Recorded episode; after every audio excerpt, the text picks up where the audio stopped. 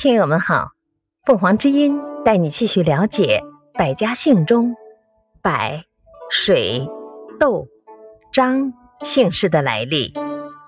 百，百姓起源非常古老。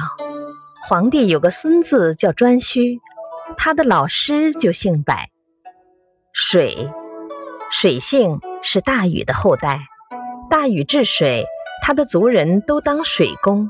后来就以水为姓窦大禹的后代为了纪念先人以窦为姓张部落的一姓。